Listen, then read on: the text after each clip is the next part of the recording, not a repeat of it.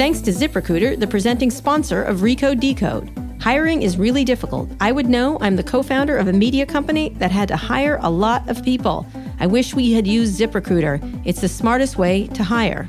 ZipRecruiter's powerful technology scans thousands of resumes to find people with the right experience for your job. It's so effective that 80% of employers who post on ZipRecruiter get a quality candidate through the site in just one day. My listeners can try it for free at ziprecruiter.com slash decode. That's ziprecruiter.com slash decode.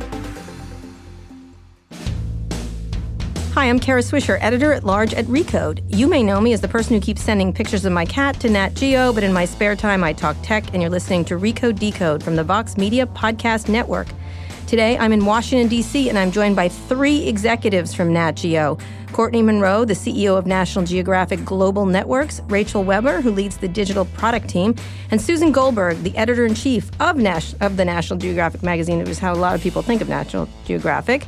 Everyone, welcome to Recode Decode. I'm thrilled to have you here. Thanks for Thanks having for us. us. Thank so, you. I want to talk about a lot of things, and I'm thrilled that I'm, I, am i am sorry to point out, but I'm talking to three incredibly powerful women, which is great, and I'm glad you're running the show at National Geographic, or Nat Geo, right? Is that how we call it? Whatever you want to call Whatever it. Whatever you want to call fine. it. Okay. Um, I want to get into how you run a global brand like this because there's it's critical that you have all parts of what's going on and how you think about um, publishing and the information you get. So why don't we just I want do want to talk. I like to get people's background just really briefly because I think it's really helpful to people how people get to where they got. Um, so Susan, why don't you start because you're you're like me. You're from an old newspaper background or or tree media background. Absolutely. Um, you know, I started out as a reporter. I was the intern they hired at the Seattle Post Intelligencer uh, when I was 20 years old, and um, I just have worked in worked in newspapers then for the next 35 years. Mm-hmm. I ran two large newspapers. I was the editor of the uh, San Jose Mercury News, mm-hmm. also the editor of the Cleveland Plain Dealer. Um, then I went to Bloomberg, and one day the phone rang, and it was National Geographic saying, "Do you want to come here?" And so I thought for less than one second and said, "Absolutely." So, so how? Why? Because you know you come from a news. Obviously, newspapers are changing, and you and I both know that. But well, you know, I always joke that it was uh, totally unexpected because I'm not a guy, and they never had a woman before. I'm not a visual journalist, and mm-hmm. we're known for visual journalism. Sure. And I'd never worked at a magazine before. So you're the perfect choice. so I was the perfect choice. No, I really think the answer was because National Geographic understood we're not just a monthly magazine, mm-hmm. right? We are putting out news and information every day across platforms. I'd been doing that my entire life, right, um, including on digital platforms. Sure, sure. So that's how I, I. That's why I think they not not only offered me the job, but then promoted me twice in the next year. So, did I ask you before we, we go on to Courteney when you were thinking of newspapers? Did you thought thought about doing another one or, or a traditional news organization? How are you feeling about that business. About the newspaper yeah, business? Yeah, about the news. After running two of the biggest, I mean, San Jose yeah. Reviews used to be enormous and yes. important, and then it wasn't. And it's terribly sad because when I was there, we had 404 journalists, and mm-hmm. they're down to about 39. Right. So I think that the toughest part wow. of the newspaper business are the large m- regional metros. But we are seeing some real strength in the big national papers, in the Post, in the Times, in the Wall Street Journal. So it seems like those are the players that I think have the best chance to succeed. I, it's a terrible loss, though, for these regional metros to be in this level of trouble, and it really concerns me of how many fewer feet on the street we've got of journalists. Yeah, Absolutely. I'm going to talk about that later because Google's making a lot of initiatives, yeah. and others. I always, I just think that Facebook could give a ton of money and just pay for it, given the ruin they've caused across. I you don't have to say that, but I well, no, I, I, mean, but I would agree that the the financial model has really um, been has just totally screwed local publishers. Absolutely. All right, Courteney. Hi. TV lady. TV lady, yes. Um, so I've been in television for a little over 20 years. Mm-hmm. Um, I grew up as a marketing person, um, then became a content person. Um, so, of the 20 years in television, 14 were spent at HBO, where I ultimately grew to run the marketing division at mm-hmm. HBO. And then I joined National Geographic. So, you're responsible for its HBO? It, that predated me, okay. actually. Well, no, it's HBO, yes, but it's not TV, it's HBO. Yeah predated me, and then during my tenure, we shortened it to just it's HBO. um, we felt like the it's not TV money well earned. Yeah, exa- exactly. Um, and then I joined National Geographic as the head of marketing for the television business, and then became the CEO just about three and a half, four years ago. So, t- talk about the television business. So, how do you look at that? Because explain what National Geographic does in television. Because they have obviously the magazine. How many, Susan? How many in the magazine? How many? How many uh, issues? subscribers? Oh, well, uh, we reach 54 million readers in 33 languages across our print and digital platforms for the magazine. Wow, it's enormous. Um, I can beat those. Hers numbers. is more. she is more enormous. We're in 495 million households around the world in 171 channel. countries, just on the television business. Yes. So um, we, um, you know, we're a cable business. Uh, we should say that National Geographic Partners, of which we are all a part, um, is a joint venture between 21st Century Fox and the National Geographic Society, which is a nonprofit organization. The television networks have been a joint venture since their inception. So we were birthed as a joint venture between Fox and National Geographic.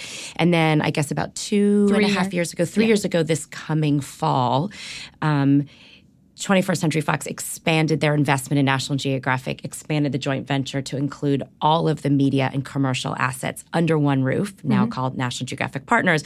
So the publishing business, the digital business, the travel and expedition business, um, in addition to the books business, in addition to the television business, are now part of this joint venture. Which is now in contention over the merger, the It will possible be part, part. of whatever We'll big transaction We'll see who you work for. happens. We, will could- see. Well, I don't really work for Comcast; but they're an investor. Mm-hmm. We could be either that side or the Disney side, which is interesting. All right, Rachel. So, I have always been enormously passionate about the media business and TV in particular. I think I wrote my college essay on watching television and doing my homework at the same time. I wrote, you know, a big uh, paper in college around the changing role of women in television. Uh, so I was desperate to get my foot in the door there. Uh, my first role out of college was at News Corp, actually, and I think the first thing I worked on was putting together our annual reports. Uh, pretty quickly, I worked on a really special initiative where we were working to take the company carbon neutral, and it was modeled on what Sky had done in the UK.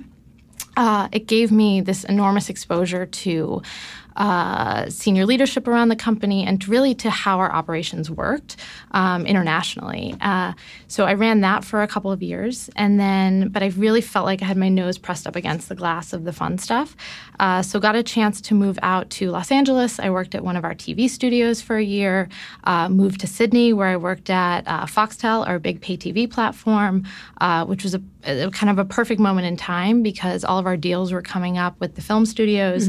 Uh, we did a big deal with HBO, BBC, so we kind of restructured uh, the premium tier, rolled out our first video on demand products then when I was ready to move back to the States, I really felt like I just I wanted the experience of being at a digital first and kind of a product and engineering culture.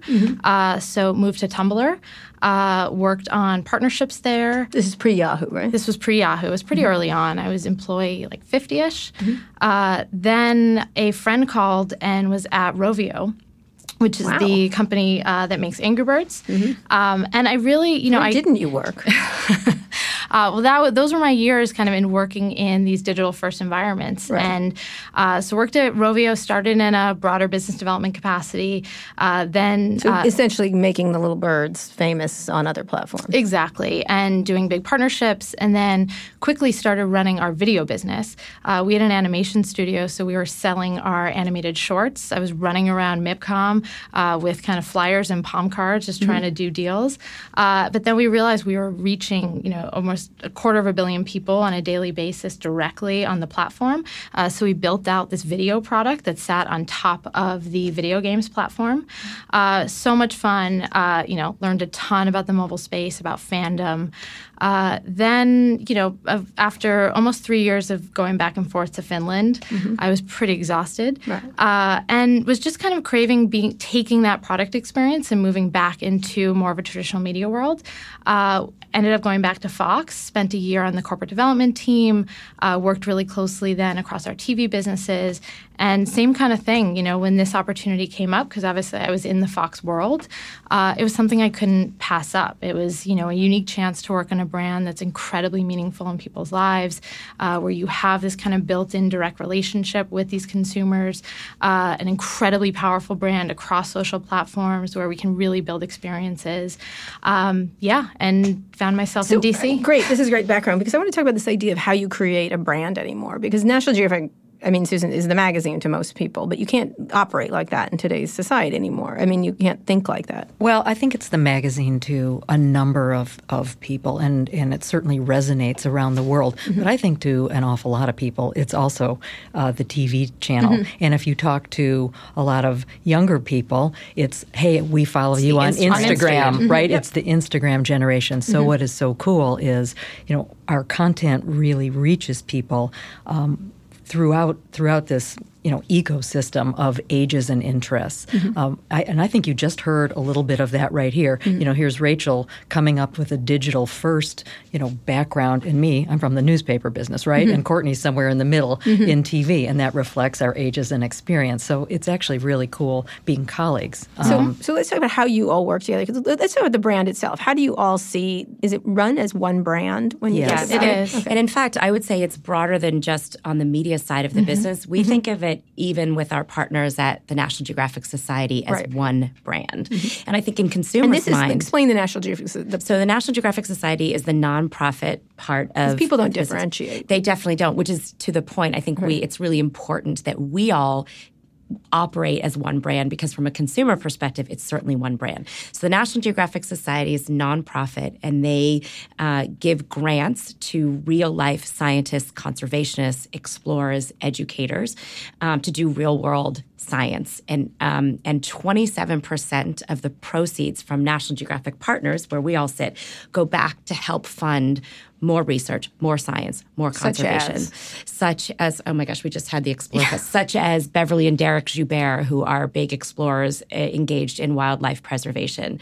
Um, the Okavango. The Okava- the, the, explorers who are um, working to save the Okavango Delta mm-hmm. in Africa. A ton of marine biology, a ton of conservation work. We have a massive pristine seas initiative, which has really preserved an immense amount of the ocean.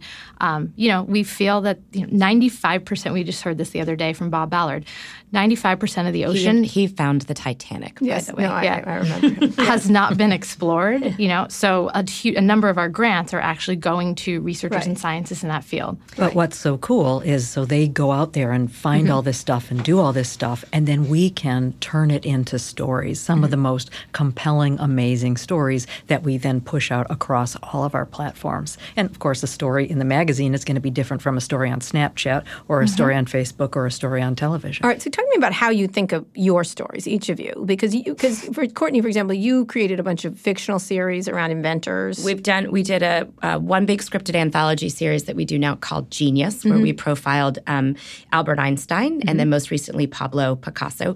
The lion's share of what we do is nonfiction documentary. You right. were actually in one of our shows with Katie Couric. Oh yes, I was yes. with the Couric. Yeah, yes. everything she says I have to do. Oh, that's good. Another, it's fantastic. Everything she says, I have to do too. Okay, good. Um, so the lion's share of what we do is in documentary and nonfiction storytelling. Mm-hmm. But I think there's so much connective tissue across all of the platforms. I mean, when we think about the National Geographic brand, we think about creating really exceptional premium content around lenses like science and innovation, exploration, adventure, certainly wildlife and animals, the human journey, culture. So, no matter what form it takes and no matter what platform, there is a tremendous amount of consistency in all of our interpretation of that brand, um, what people want to engage with and immerse in on and long form and how they do yeah. it is different in Snapchat. But still, the North Star for all of us consistently is the National Geographic mm-hmm. brand. Okay, so talk about like a story, for example. One of the stories that you did that got a lot of attention was the race story. Um, talk a little bit about that because I thought that was because that went crazy on social media, for it, example. It did um, almost um, even more than our gender issue did mm-hmm. did, did, the year before. Mm-hmm. But we decided to do an entire issue devoted to the subject of race, coinciding with the 50th anniversary of the assassination of Martin Luther King Jr., but also because race has become such an really ugly conversation in this country and what light could we shed to try to get people to understand each other better and mm-hmm. perhaps have a more civil conversation mm-hmm. uh, but you know i thought in doing in doing this and in kicking off a year of stories about race we kind of needed to own our past mm-hmm. and so i wrote a note to readers saying that while there were so many things that we are proud of in the 130 year of national geographic's history our coverage of race you know, before the 70s certainly is not something we were terribly proud of. And I talked in some very specific ways. And that conversation just went crazy. I thought we absolutely had to be transparent and, and open about this, but I guess people were surprised that, that we would have done it. I, mm-hmm. I saw no way not to have done it. Right. And how do you think of it in terms of digital then when that was? Well, we thought about it in so many ways. I think one of the things because this is an issue you talked about how bad how, how you had gone yeah. into I mean, how National Geographic had gone into countries and subsume grab things they shouldn't, that kind of stuff. No, it wasn't that so or much depiction. as exoticizing people right. in other countries, you know, right. happy hunters, you know, savages, that kind of thing. And then in our own country, not acknowledging or reporting on any people of color essentially mm-hmm. until after the civil rights movement. Mm-hmm. One of the things that we did around the race issue was create this campaign called I Define Me. It was actually the first time that we put a hashtag and really like a call to action on the cover of the mm-hmm. magazine. And what we did was, you know, we really had really kind of a thesis that this was something that we actually wanted to enable people to engage in the conversation of what race meant to them in their lives. And if we were going to be out there saying that, you know, race is a, you know, what the science of race is and the kind of social construct and have a conversation around that, then how do you create your own identity and how do you want to express yourself? You know, we had in the, it's a small number, but we had in the tens of thousands of people that organically use that hashtag that were opting in to express themselves and say, I don't define me by the color of my skin. I don't define me by this heritage or that heritage. I define me in this way that felt like a actually a big hurdle for people mm-hmm. to engage with us on that subject matter. So that was one way. You know, another way that we think about content experiences in across digital platforms is through our contributor network and kind of a participatory experience through photography. So we have this really robust community called Your Shot for really aspiring photographers, uh, and we did an assignment uh, that corresponded with the race issue around visualizing identity. Uh, we get in the hundreds of thousands of images submitted for every single assignment that we do. We turn that into storytelling uh, through picture stories, through shots of the day day. Um, so it's really through kind of taking kind of an engagement where you may lean back and kind of reading and consuming something and also activating it in some sort of participatory fashion. And then in the visual, the video department, mm-hmm. that was accomplished how? Well, what? Katie. Oh, well, Katie. So in the, yeah, I was like, wait, yeah. with me. So the six, we did this six part series called mm-hmm. America Inside Out with Katie Couric. Right. You joined us for the tech addiction right. um, episode, but several of our other episodes tackled it. One in particular um, was sort of the whitewashing of the monument mm-hmm. issue in the U.S. And so Katie was down in Charlottesville. There was a lot talking about race in that issue. So she, we used Katie Couric to tackle the topic on, on in long form video. So go ahead. Well, I was just going to say, I think one thing, one interesting thing we learned from the race issue that we're working on now is the challenge we face on digital platforms is sometimes the disaggregation of content yeah. and stories. And so we're constantly working and, you know, kind of how we work together, you know, our teams are really intertwined in that, you know, if, if Susan is creating an incredible editorial experience that has visuals and immersive storytelling and obviously text and editorial to it, um, we're figuring out how do we distribute that on digital platforms in a way that's going to to preserve the integrity of that story together. Uh, you know, for example, you know, we have story coming out. We won't talk about it, but it's something that can't be you cannot see images on their own without the context of the entire visual story.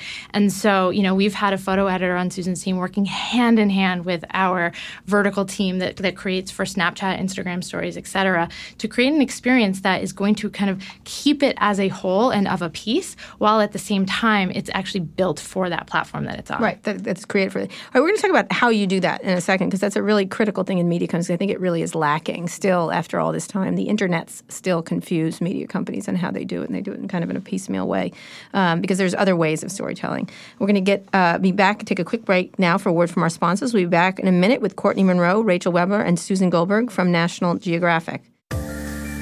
Today's show is brought to you by TransferWise. Do you ever need to send money internationally? Sure. Your bank or PayPal can get your money from A to B, but that transfer will cost you more than it should, a lot more. That's the old way of doing things. Let me tell you about the new, smarter, and cheaper way to send money internationally TransferWise. TransferWise was founded by two friends, Taavet and Kristo, who were frustrated by their bank's bad exchange rates and high fees. They wondered what if we could bypass the banks entirely, so they built TransferWise That was seven years ago. Today, more than 2 million people use TransferWise people sending money home, businesses paying suppliers, freelancers getting paid. The list goes on. TransferWise's clever new technology gives you a great exchange rate and a low fee. So it'll put some extra money in your pocket for more important things. No one has ever said it's important that my bank gets some extra money. Test it out for free at transferwise.com slash podcast or download the app. Once again, that's transferwise.com slash podcast. It's the wise way to send money. I'd also like to tell you about one of our other podcasts, Recode Media with Peter Kafka. Peter, who'd you talk to this week? Hey, Kara. This week I talked to Keach Hagey, great media reporter over at the Wall Street Journal, who has a very cool book called The King of Content. It's all about Sumner Redstone and his wild, crazy life building and then kind of losing a media empire, currently controlled by his daughter, Shari Redstone. Uh, it's an amazing book, um, and there's kind of a, a fictionalized version of it on HBO right now. We talked about all of that. Plus, we talked about Fox and Comcast and Disney and Vice to boot. It's a got a lot packed in there in half an hour. You will enjoy it. Sounds great, Peter. You can find Recode Media on Apple Podcasts, Spotify, or wherever you listen to podcasts. Okay, I'm here with the National Geographic, I don't know, Brain Trust? Is that what we call it? Sure. Yeah. Totally. We, we call would, it that. I'd welcome okay. that. Thank Uh, you. it's Courteney Moreau, Rachel Webber, and Susan Goldberg. Uh, they each run a different division of National Geographic, and I wanted them here because I wanted to uh, talk about how you coordinate these kind of things. I think media companies really don't think uh, very hard. It's super hard, and often uh, digital is an afterthought, or if it's digital, the, con- the editorial is an afterthought. So I'd love to how you all make those adjustments because I think it's a really important thing for digital leaders to understand. The, I find it difficult, and I think I'm pretty digital first. I find it. I'm always pushing and pulling between between the group. My own view is that you always just start with a great story, mm-hmm. and then you you know you set out trying to tell the greatest story in the world, and you figure out how you're going to do that and how that will work on other platforms. And the best way to do it is that when you when you have it across platforms and from the very very beginning, when you're not playing catch up at the end of it. Like we never just produce a magazine story ever.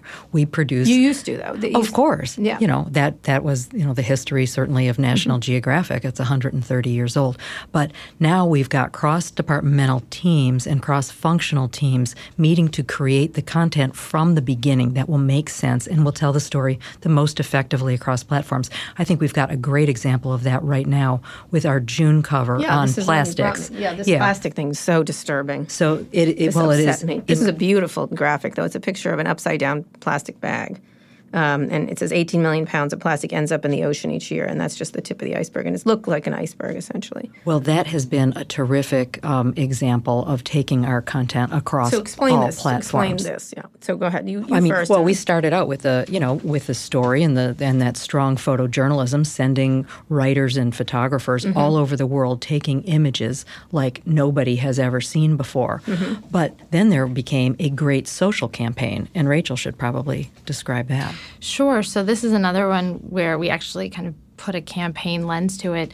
Uh, Meaning we, you wanted people to do things. we wanted someone to yes, and we worked really closely with our our brand uh, and marketing team that really led this effort of kind of weaving together how this could work across all platforms and really putting the consumer's action in the center of it. Um, so we set out to ask people to take a pledge. We you know gave them all the facts and figures. Plastics is an issue that um, you know unlike something like climate change, it's very clear specific action that you can take to reduce your own single-use plastic use. Uh, we have almost 40,000 pledges um, that we've gotten from from our audiences across platforms. You know, we reached, I think, at this point, we're at probably 600 million impressions um, across all the across the campaign with uh, all of our content that we created for uh, taking our magazine stories, but then also creating a lot of infographics, a lot of kind of snackable insights. Uh, Snackable. we've done profiles. Yeah. We've done profiles of our explorers working in the space. Just this week, last week with our Explorers Festival, we had incredible stories coming from scientists working on the plastic issue. Uh, Heather Koldewey um, has been doing incredible work. We've we've learned some really scary things about plastics entering into uh, entering into a fish's bloodstream, even potentially even getting into their brain. So, I mean, it's not the most uplifting, but we've done profiles of her work. We've kind of woven th- those stories into a lot of our communities. Um, so it's just it's a constant topic that we're going to be taking on really for the next three years. And to Courteney's point too about our connection with the society, um, the society is going to be kicking off, and we'll have news soon. Um, you know, on on some really big plastic initiatives and support that we're making in the space to actually have action backing up up uh, the storytelling that we do. What I was just going to say is, you know, back to your question of how do you mm-hmm. bake the stuff? How do you how right. do we do this together? I think we all you know share recognition um, that in today's marketplace it is so hard to right. break through right right, right. with mm-hmm. the stories and so what an incredible benefit that we have to have this massive global portfolio across all of these different medium to use at our disposal to tell our stories to amplify you know issues like plastics that we care about um, or issues about race that we care about um, and so to susan's point you know we bake a lot of these stories from inception we greenlight stories together mm-hmm together mm-hmm. and figuring out, you know, how how could this become a tent pole that could really work across all platforms? And I think plastic is a perfect example. That's something that's not a one and done, as Rachel mm said. That's something that, you know, it's so germane to who we are as a brand um,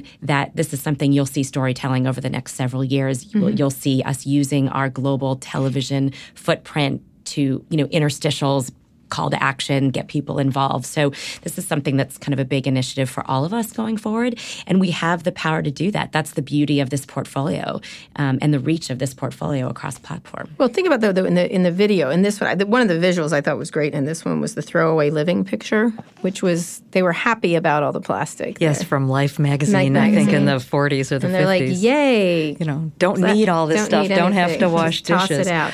But you know, one of the things that we can do, and I think we have great brand permission to mm-hmm. do it, is to give people actionable information so they feel like they can do something. Mm-hmm. I think one of our challenges as National Geographic, as we take on tough issues, whether it's plastic or climate change, a lot of people want to run screaming from the room when you right. put the mm-hmm. words climate change together, right? right? They don't right. want to hear about it. Right. But what we can do, I think, is pull people into the stories with our visual storytelling, our incredibly unique approach, but then tell them, hey, here's some things that you can do about it to make a difference. And I, there's a lot of power in that. Absolutely. 100%. There's just it, and I think also, you know, uh, in an entertaining and immersive way too. So, you know, we did the documentary before the flood with Leonardo DiCaprio mm-hmm. when we about eighteen months ago or so, and that was, you know, a highly immersive way in, and you know, with a big A list talent to talk about climate change. When we did, you know, when we tackled the topic of so of nobody gender, will listen unless Leonardo DiCaprio's. Well, people listen more. Okay, you know, they'll watch okay more. Right? Yeah, me too.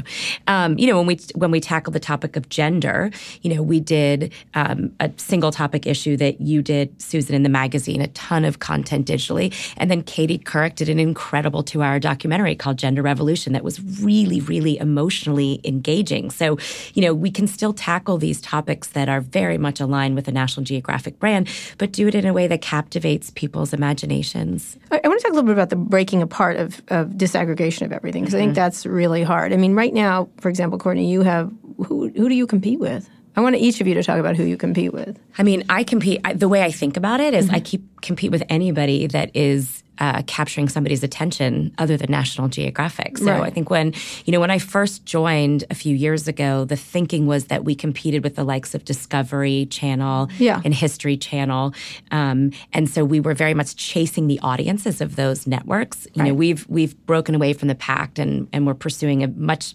different content strategy, one that's much more aligned with our brand.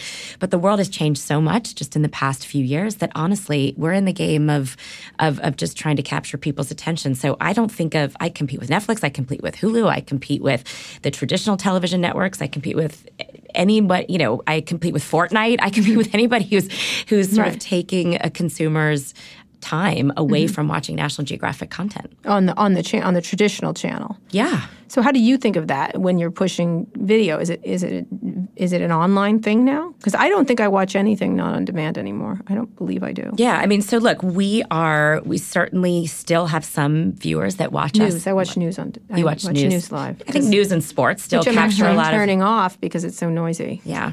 I think news and sports are sort of genres of programming that people still watch live. We still get some viewers that watch us, mm-hmm. you know, live, um, but mostly, you know, we make our content available as widely as possible across all of our you know, on-demand platforms, our own platforms, 21st Century Fox platforms, Hulu, um, you know, and ultimately, I think we're very well positioned for a direct-to-consumer world. Be that with a new owner, be that on our own. OTT, know, just OTT, right? Yeah. You know, we we again we're we're focused on creating really premium, exceptional, creative, creatively excellent content that is aligned with this incredibly vital and relevant and globally beloved brand.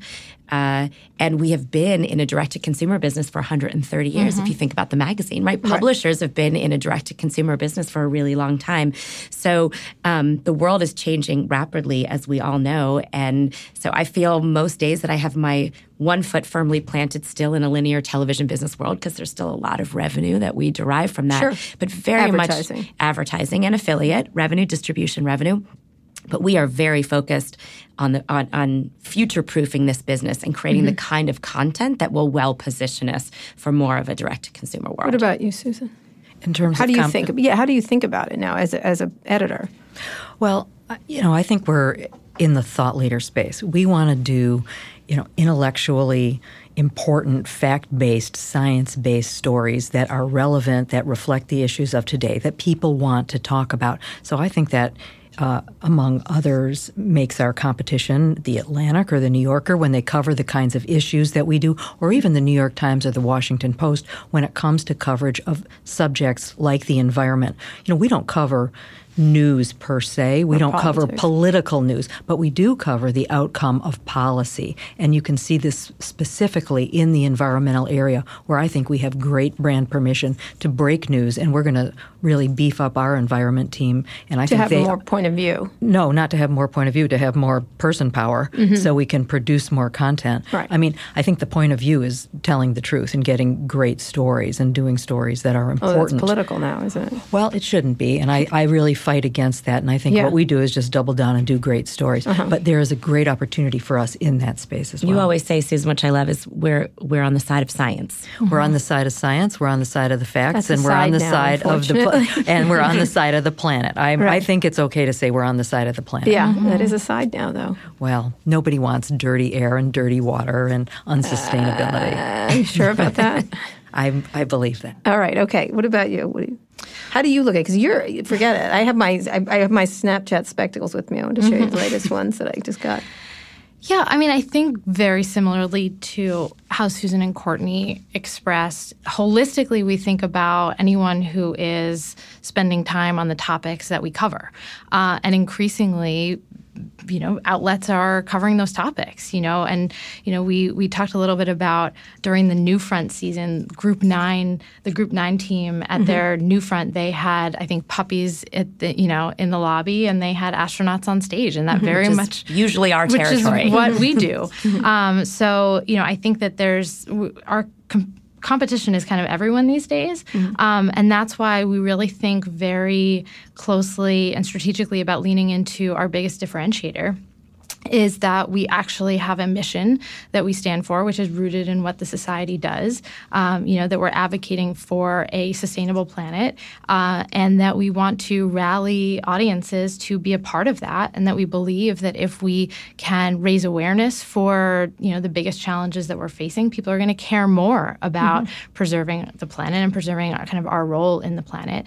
Um, and if we can back that up with kind of the fact that the society is investing in 600 uh, grants, grants this year, um, which, by the way, I think it's 46 percent went women. to women. Mm-hmm. We're going to um, get to that in the next section. Yeah, that that is our biggest differentiator: the fact that we genuinely do stand for something, and that right. is obviously increasingly meaningful to millennial audiences, to Gen Z. It is audiences. interesting. I just did an interesting interview with uh, Rose Marcario from Patagonia, who mm-hmm. definitely mm-hmm. has a point of view. She does have a point of view, and they're le- very heavily leaning into that point of view, and it's actually causing their revenues to quadruple. Like, because it's really it's interesting. She, you'd think it would cause strife, but she's leaning into her audience and what they want to do, and being is she's being very outspoken and uh, including legal actions and things like that. I think there's a real receptivity today, particularly among millennials, but not exclusive to millennials, mm-hmm. to these purpose-driven brands. Mm-hmm. You know, and we were built as a purpose-driven brand, um, and so I think it's a really interesting time for us to assume a leadership position in that. I mean, I think we can be a purpose-driven brand. I agree with that, but I think we also need to be fact-based mm-hmm. storytellers mm-hmm. sure. because that is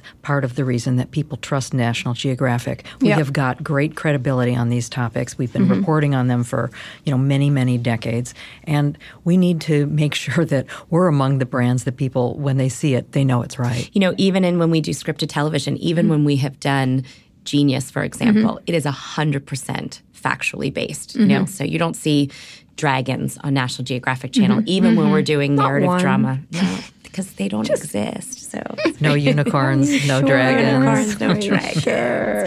No, I think people expect you know real credibility and authenticity in all of our storytelling. on why people think there are dragons. oh, maybe not me might do. You know what I'm saying? Anyway, when we get back, we're here talking with the women who run National Geographic: uh, Courteney Monroe, Rachel Webber, and Susan Goldberg. When we get back, we're going to talk about. Um, some of the, the, issues around diversity and how you run a news organization. Now, I'm, I can't even, I know, I, I hate to point it out, but this is unusual to have three women running an entire company, essentially, which I'm thrilled with.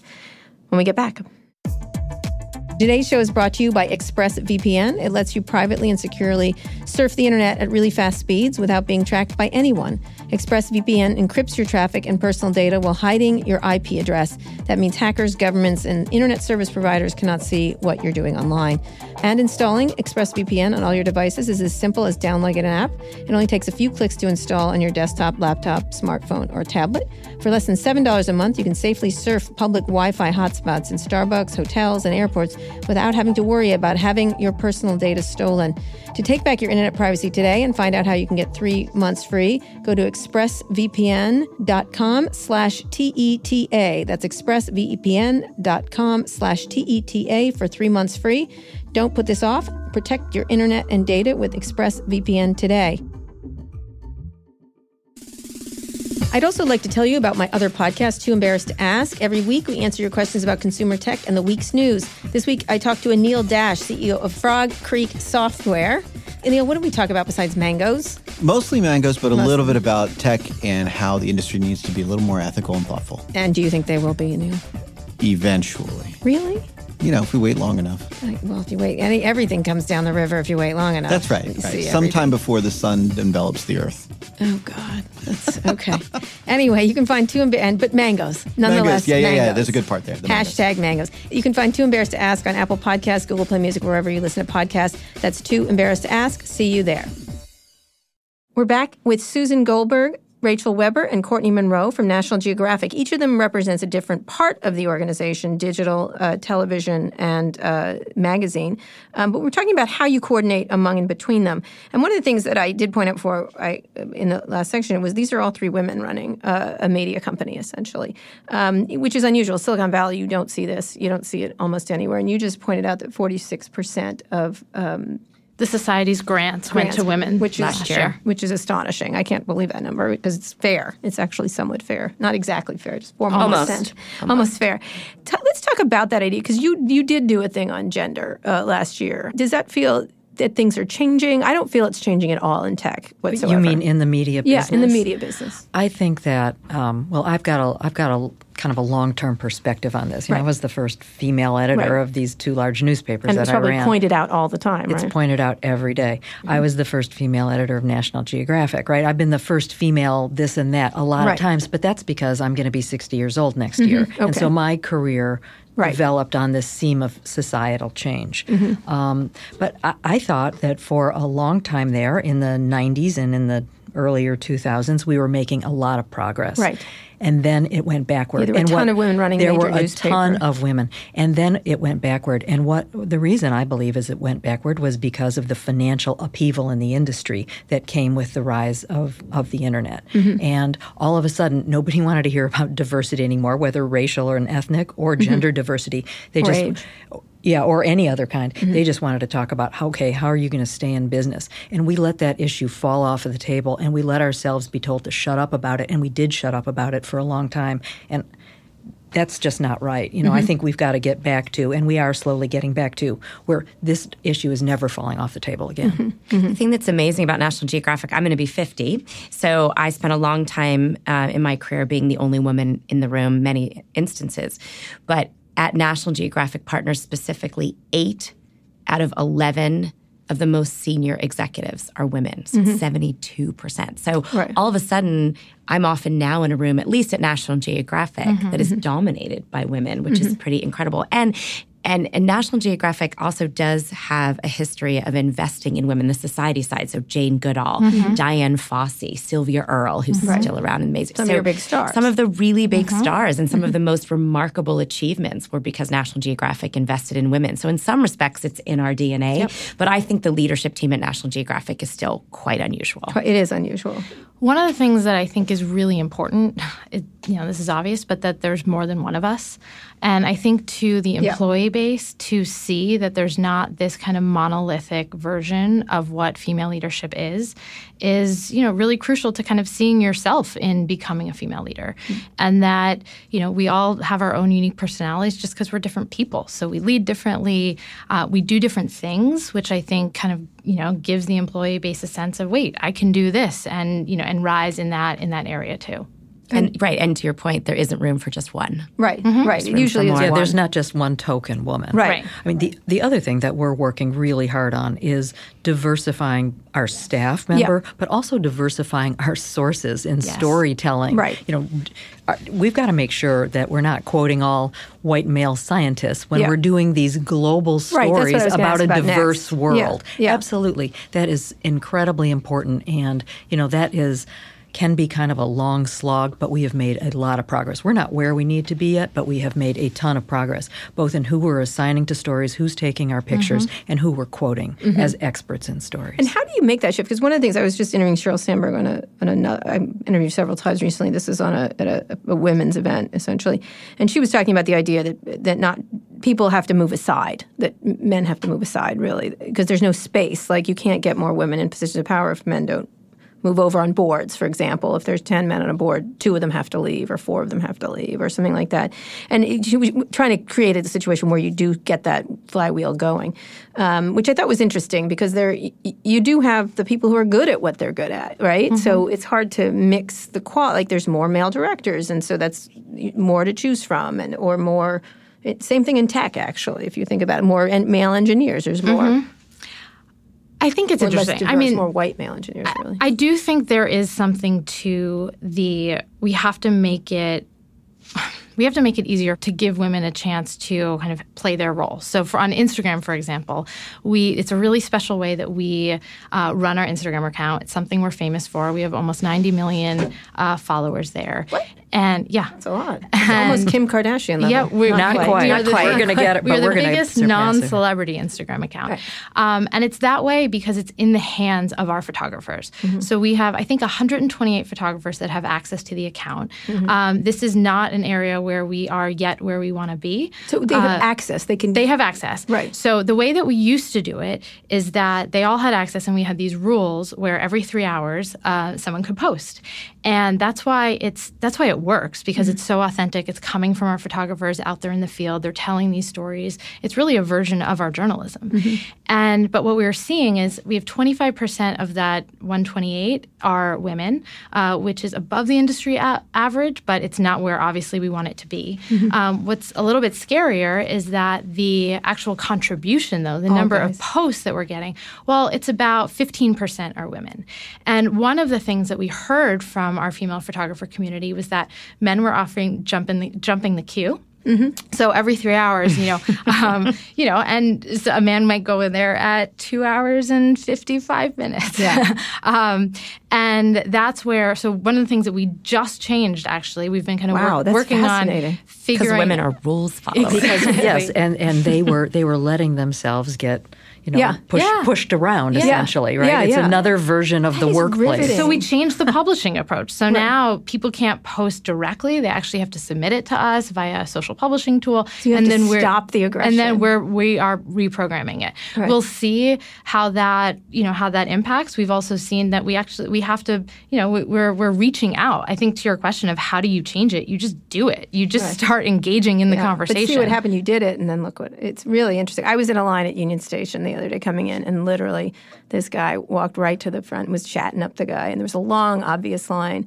It was so. I put it on Twitter because I, I, was just astonished. It's staggering. It. Staggering, and and like there literally was a line, and. Um, and the, uh, this guy tries to get in a cab right there, like was an obvious line. And then the guy goes, "Oh no, there's a line. You need to stand it." And he's like, "Oh, I didn't. There was a line. What? What?" Like this, and this one woman goes, um, uh, ha- "Hashtag lines up." Uh, which was, oh, that's pretty funny. Which was great. And the other is like, "Welcome to the back of the line, dude." And it was you know, so it was such a moment, and I was like, it was very pleasing to me on many levels. But it was fascinating line jumping. I, I think, look, the way it's going to happen, as you just said, Rachel, is like we have to be intentional mm-hmm. about it, and we have to make it a huge priority. And mm-hmm. I think as women and leaders, just women, people of color, like yeah, but in, in Hollywood, like in where do you choose from when you're doing? Well, I just made a. I'm on the. Um, I had the great opportunity to serve on the board of makers mm-hmm. now. And so I made a pledge on the stage at the conference this year that by the end of 2020, the number of female led companies with whom we partner, be that production companies, be that marketing agencies, be that PR firms, will equal the number of male led companies. You just have to do it. Like, mm-hmm. yeah, there are more male led production companies, mm-hmm. but I'm going to work with 50% of them that are female led, period, and, full stop. And you have to do it with every single choice. So mm-hmm. every story assignment, every photography assignment, we've got to get in the heads of our editors and reporters that they need to really reach out to diverse sources. Mm-hmm.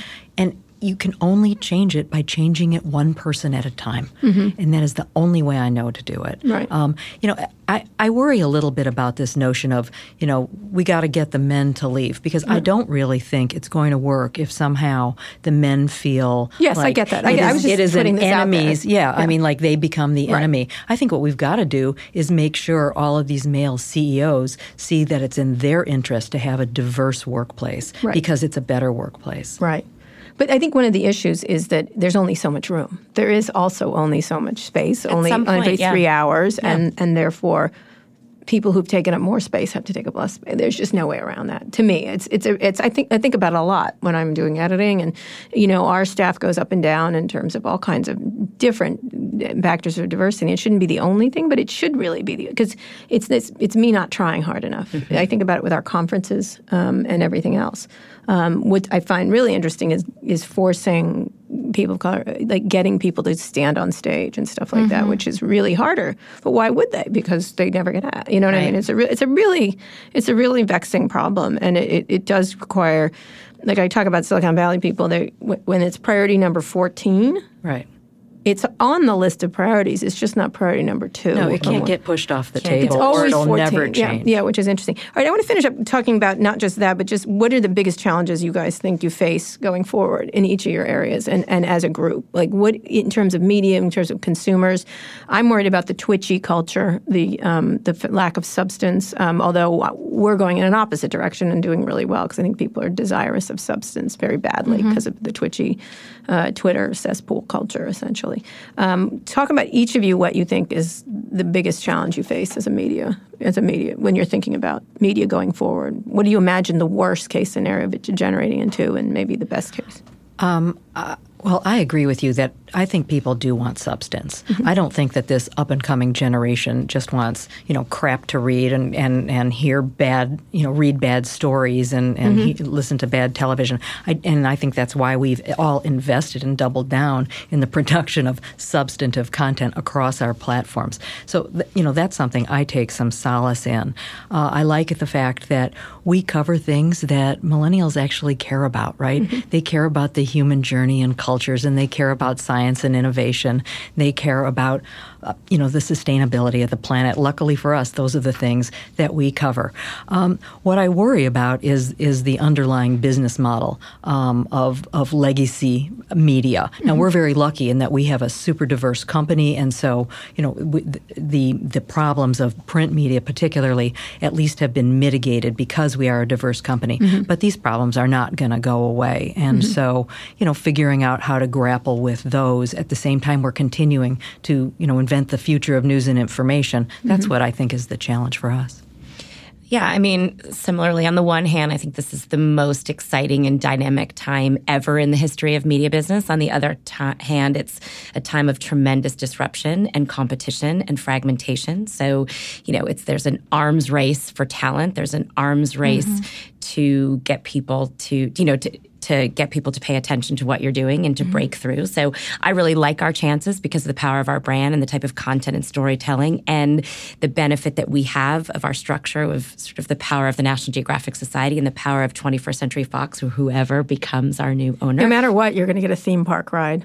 Which Sorry. is great. My kids will be really it. happy. Just think about it. My kids there's going to be really like happy. the National Geographic tour of the plastics or something. Yeah. I don't know how fun that why sounds. Not? The plastic. Why not? no, Explorerland. Yeah, I mean, we yeah. stand for enabling yeah. you to explore your You're world. Getting a theme One park could ride. argue that Animal Kingdom should be National Geographic. Yeah, yeah. Um, but anyway, so I like our Who chances. owns that Animal Kingdom? Which Disney. One? All right, whatever. Comcast has one. I know they've got. I've been to Universal. Right? Yes, yes, yeah. No, they have, must have. Some. Oh, they have some. I'm sure they do. Which one has Harry Potter? Uh, Universal. Universal has yeah. Harry Potter. Right. Okay. Well, whatever. Whatever. You're, you're going in these. We're, we're go, I'm going on a ride someplace. yes, right. You are. Going on a ride. So anyway, yeah, I think it's it's an incredibly challenging time, but I um, and it keeps me up at night for sure. But I think we are well positioned as a brand and a business, and I think we're undergoing an incredibly ambitious transformation in terms of the type of stories we tell at a time when transformational change has never been more critical. So, finish yeah. up with you, Rachel. I think the great irony of social media is that it often makes us feel more disconnected.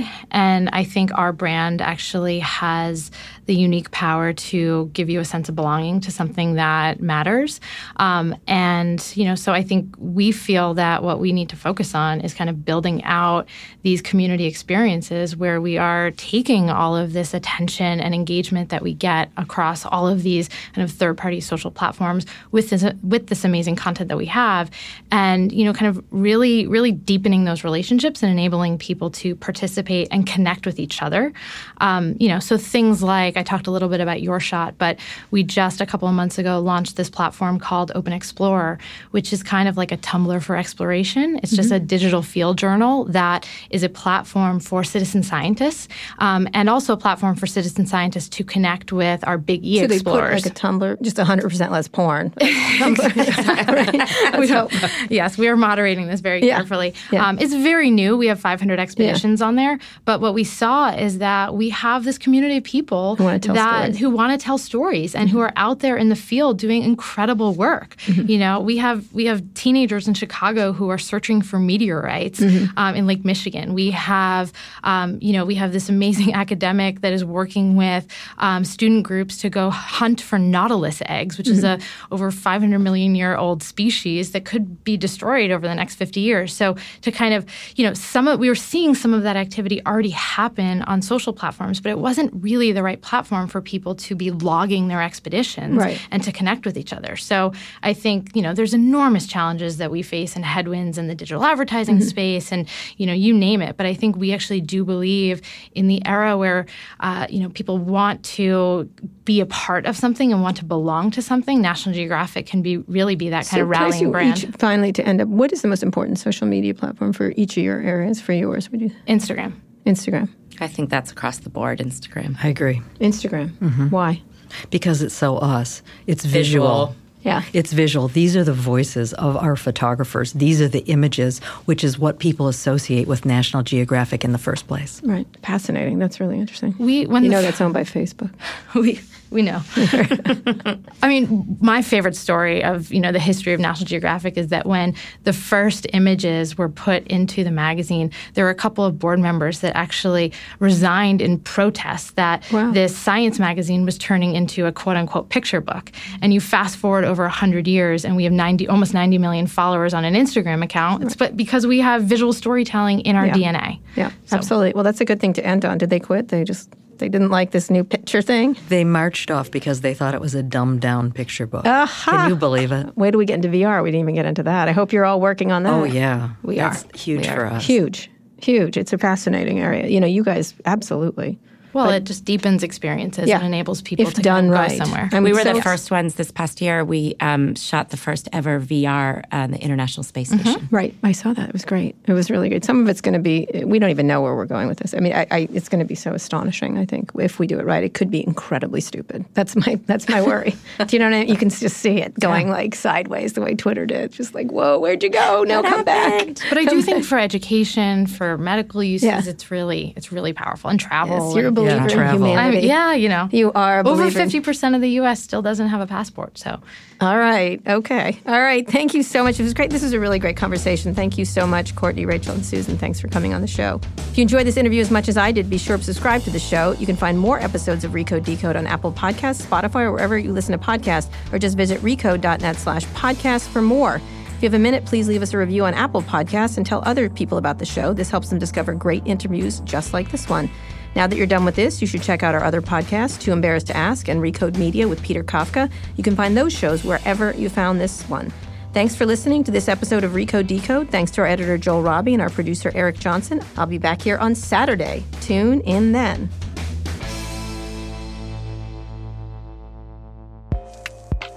Today's show is brought to you by Facebook. In 2017, Facebook hit more than 2 billion users. And then at the beginning of 2018, Facebook found itself at the center of a broader conversation happening around the spread of fake news on the internet. To help shed some light on the work that goes into the fight against misinformation, Facebook partnered with documentary filmmaker Morgan Neville to create a short film called Facing Facts. Facing Facts takes viewers inside Facebook headquarters to learn more about the complex challenges the social network is facing. It's a unique opportunity to pull back the curtain and take a critical look at how Facebook is addressing these issues. Get an inside look at Facebook's fight against misinformation. Watch the film at InsideFeed.com.